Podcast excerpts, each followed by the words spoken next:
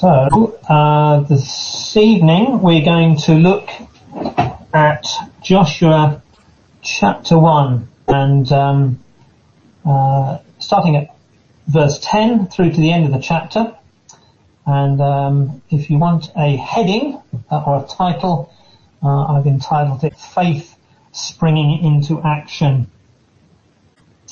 Now, last Sunday morning, we looked at the first half of the opening chapter of the book of Joshua. Uh, we saw how God had been preparing Joshua over many years beforehand for the role that he now, he now had to do. He was appointed to lead the children of Israel now that Moses was dead. But this wasn't a sudden event. God had been equipping him for this task over many years beforehand. And the second thing we saw was that the entry of the children of Israel into the promised land was just one more chapter in the great plan of God. This chapter in their history was going to be different, but it was still part of the Lord's grand scheme to fulfill the promise that he'd made to Abraham centuries before. And then the third thing we learnt was that God had promised help for the children of Israel as they entered the land of Canaan. We saw that uh, when we read the book of Joshua, Canaan is not so much a picture of heaven, but a picture of the Christian life. There was going to be no rest in the years ahead for Joshua. They were going to be tough and hard, full of long marches, battles, temporary defeats and disappointments. But we saw that God had promised Joshua two things to encourage him. Firstly, Joshua had been given God's word, and with it a promise that if he continued to read it, to meditate on it, and to follow it, he would have good success. Secondly, the Lord promised to be with him, not just in that instant alone, but wherever he went in his ongoing task. The Lord promised that he wouldn't be alone as he faced the challenges ahead.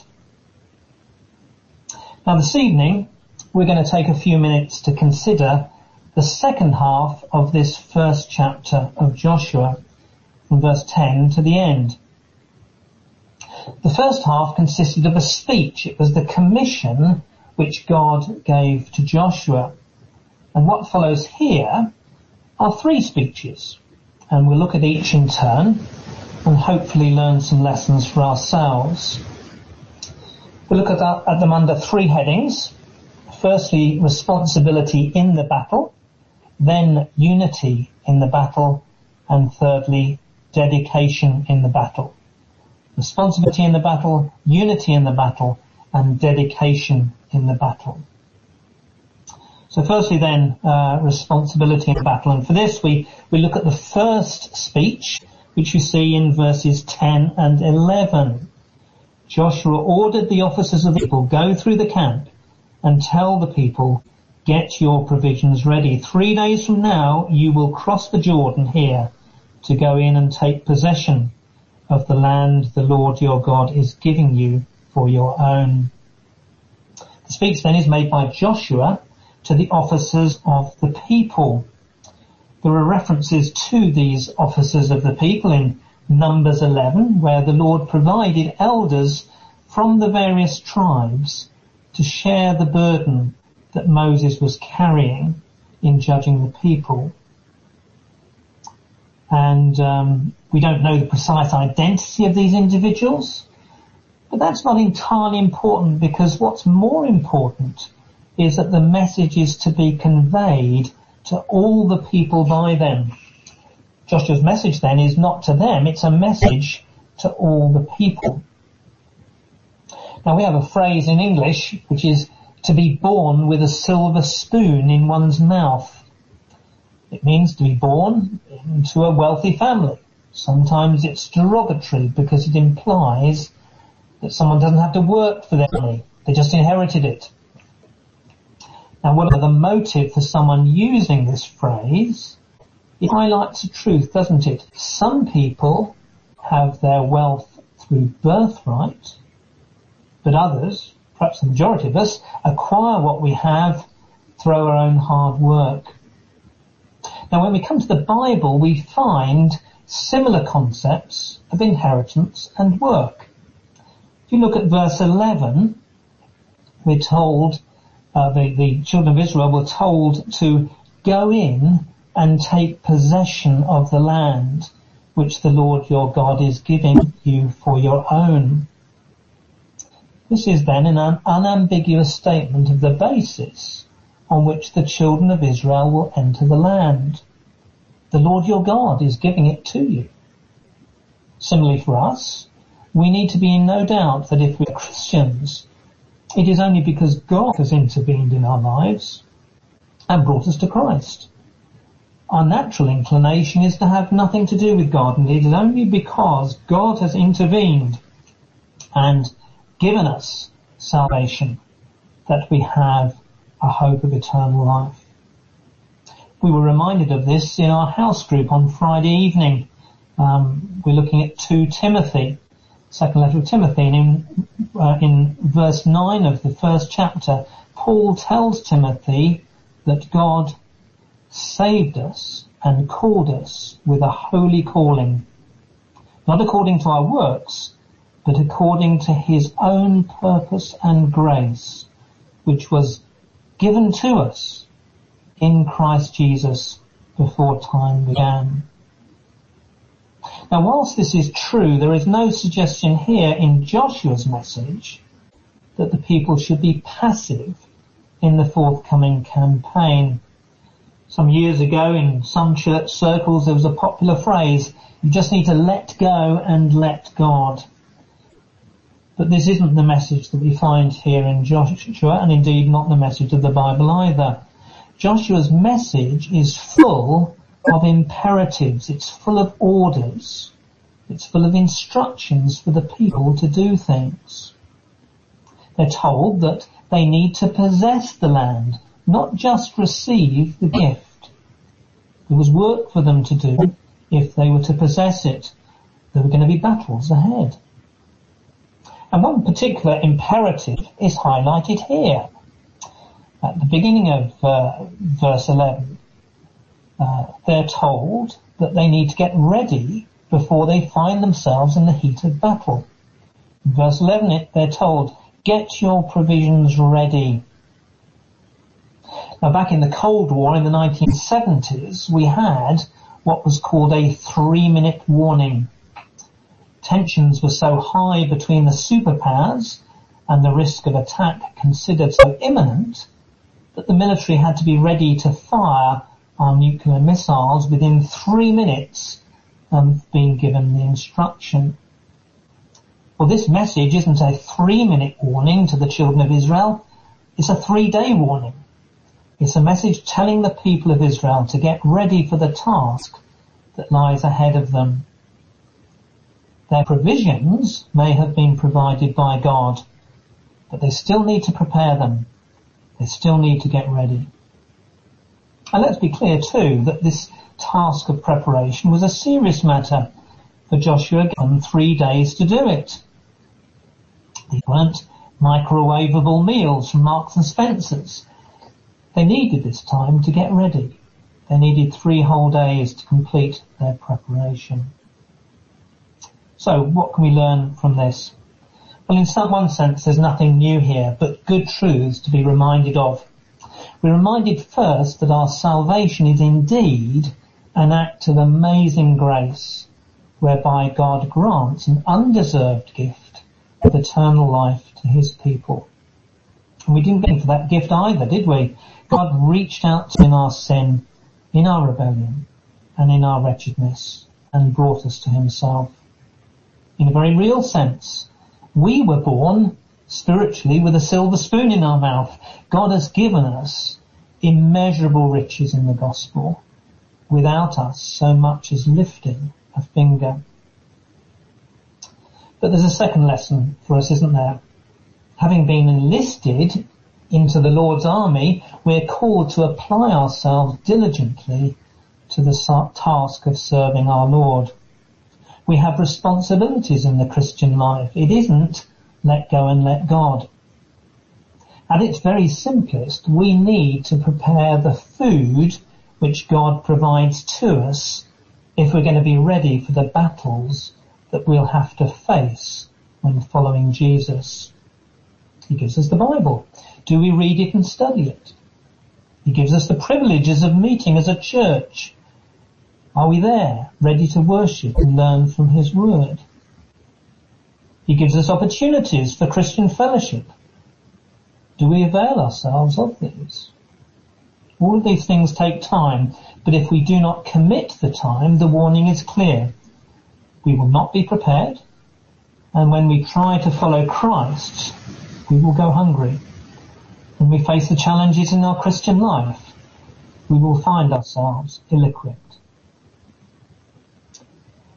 The second thing we see here is unity in the battle in verses 12 through to 15. The second speech recorded here is from Joshua to the tribes who are going to settle on the eastern bank of the River Jordan. Back in Numbers 32, we read an account whereby the tribes of Reuben and Gad um, wanted to settle on the east bank of the River Jordan. We're told in Numbers 32 that the herdsmen, they had lots of livestock and they saw that land on the east of the river was good grazing land. Moses' initial reaction was one of anger. He recalled the events of Kadesh Barnea.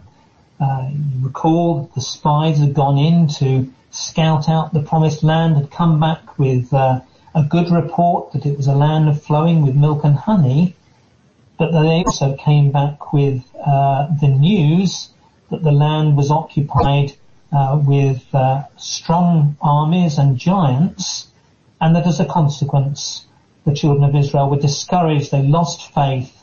They wanted to return to Egypt. And uh, Moses was worried that if the uh, tribes of Reuben and Gad stopped and settled on the east bank of the river, the children of Israel will be similarly discouraged at this point and lose their faith in God and His provision. But eventually we read in Numbers 32 that an agreement was reached and it's recounted here in verse 14 here in Joshua chapter 1. The plan was that Reuben, Gad and Manasseh would settle on the east bank of the Jordan. And the women, the children and the animals would remain there but the fighting men would press on with the remainder of the tribes for the conquest of Canaan. Now at first sight, that may seem a rather divisive move. But there are a couple of important points to see in the passage here. The first is that we see that the two groups enjoy the same blessing from God even though they're going to settle in two separate places. You look at uh, verse 15. The eastern tribes are told to help the western tribes until the Lord gives them rest as he has done for you. Similarly, just after that in the same verse, Joshua says that they should help until they too have taken possession of the land the Lord your God is giving them. Then you shall return to the land of your possession, which Moses the Lord's servant gave you. You see, although settled in two different places, there are parallels between these two groups. They've both been given a land by the Lord, and they have both, with God's help, taken possession of it. See, they have both a shared experience and a shared status before God. Doesn't this teach us something about our unity in Christ as various members of the church? No matter how varied our backgrounds and circumstances, we are equally valued in God's sight. Look at the Zoom square next to yours on the screen in front of you. If you're a Christian this evening, then God has bestowed the same blessing of salvation on you as he has on the Christian in the square next to yours. They were also lost in sin and the Lord has chosen to give them rest. They were also without any hope of in life, and God reached into their lives and saved them for himself. The Bible tells us that we are all sinners, and if we are looking to Christ, then we are all saved by God, bought with the precious blood of the Lord Jesus Christ. We have the same status. We have the same experience, even though our backgrounds and circumstances may be very different. The second thing we can see from this passage is the manner in which the tribes helped each other. If you look at verse 14, all your fighting men ready for battle must cross over ahead of your fellow Israelites. You are to help them until the Lord gives them rest as he has done for you. This instruction was to fulfill the agreement that I referred to earlier, the agreement that we read of in Numbers, but it actually goes further than that account in Numbers required of them. The counting Numbers required that they should accompany the other tribes in their conquest of the land. But here, they are told to go on in front. And indeed, this is actually what happened. Because in Joshua 4 verse 12, we read how they passed over the Jordan, and indeed it was Reuben, Gad, and Manasseh who led the way. Those three tribes led the, uh, the children of Israel into Canaan. They were the first to face any, any opposition. And that teaches something, not just about our unity in Christ, but our responsibilities to one another. We have a responsibility to help our brothers and sisters in Christ in their Christian walk. Not only that, but we are to put ourselves out to do this. The men of the eastern tribes went out in front. They put themselves, as it were, in the line of fire. Again, look at the person in the box next to you on your screen. If they're a Christian, then they're precious in, precious in God's sight. Are you willing to go the extra mile for their spiritual well-being? Are you willing, as it were, to take a bullet for them? So how do we apply this in our own lives? Uh, I'm sure there's lots, a host of ways in which we could do so in the life of the church. And you may remember the words of Paul in Galatians 6:2 where he said, bear one another's burdens and so fulfill the law of Christ. What might that look like in your life? How will you protect your fellow Christian from an attack of the devil or for a temptation that might ensnare them? Will you commit time to them? Will you call those who are discouraged? Will you visit those who are lonely? Will you put yourself out to help those who have real needs? Will you show kindness to those who are hurting? You spend time in serious spiritual conversation with one another? You read the scripture and pray with one another?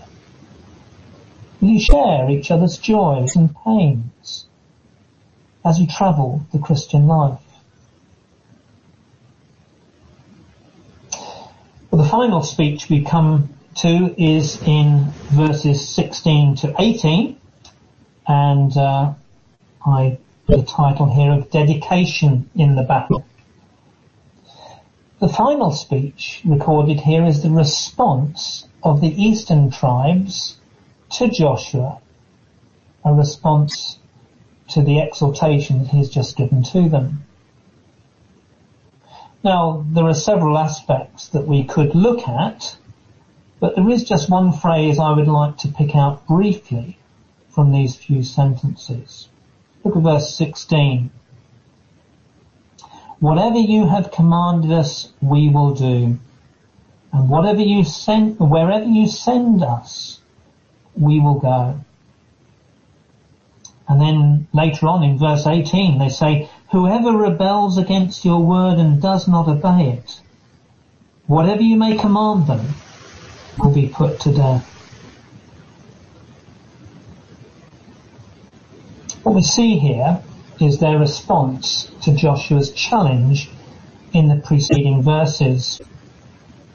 There is no question. They will follow his instruction.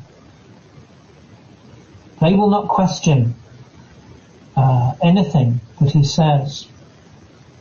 Now the dedication to Joshua is admirable, but doesn't it sound a bit fanatical? If we apply this, if we're going to apply this to ourselves, we need to remember that Joshua is a type of Jesus. In the New Testament in John chapter 6, we read of Jesus teaching his disciples. The truths that he told were hard and they were difficult for many to accept. And in John chapter 6 verse 66 we read, From that time many of his disciples went back and walked with him no more. Then Jesus said to the twelve, Do you also want to go away? But Simon Peter answered him, Lord, to whom shall we go? You have the words of eternal life. Isn't this why the eastern tribes were so willing to follow Joshua? He was God's appointed servant. He alone would lead them to success. He alone would give them rest. What about you? Are you willing to say the same thing to Jesus? Are you willing to say with these eastern tribes, whatever you have commanded us, we will do and wherever you send us, we will go. We will follow him, forsaking all others, because he has words of eternal life. Can you say, and will you say, Lord, to whom else shall we go? Let's pray together. Our Lord and Heavenly Father, we do thank you for uh, our captain, the Lord Jesus Christ. Uh, we thank you, O Lord, that your Son showed his commitment to us uh, by his obedience unto death, even death upon the cross at Calvary. Thank you, Lord, that he uh, was accursed there for our sake, uh, that he um, sacrificed himself uh, to save his people for himself. We rejoice in that, Lord, and we have uh, great um, peace and assurance that such a great price was paid to secure our salvation. But Father, we ask that you'd help us to reflect upon that. We pray, Lord, that we would love you because you first loved us. And we pray that you would help us to love our brethren, our brothers and sisters in Christ, because they too were purchased at such a great price. So Father, help us to seize every opportunity to be obedient to your word and contribute to the well-being of your church. And we pray, Lord, that in doing so, we would bring glory and honour to your name. And we ask this in Jesus' name. Amen.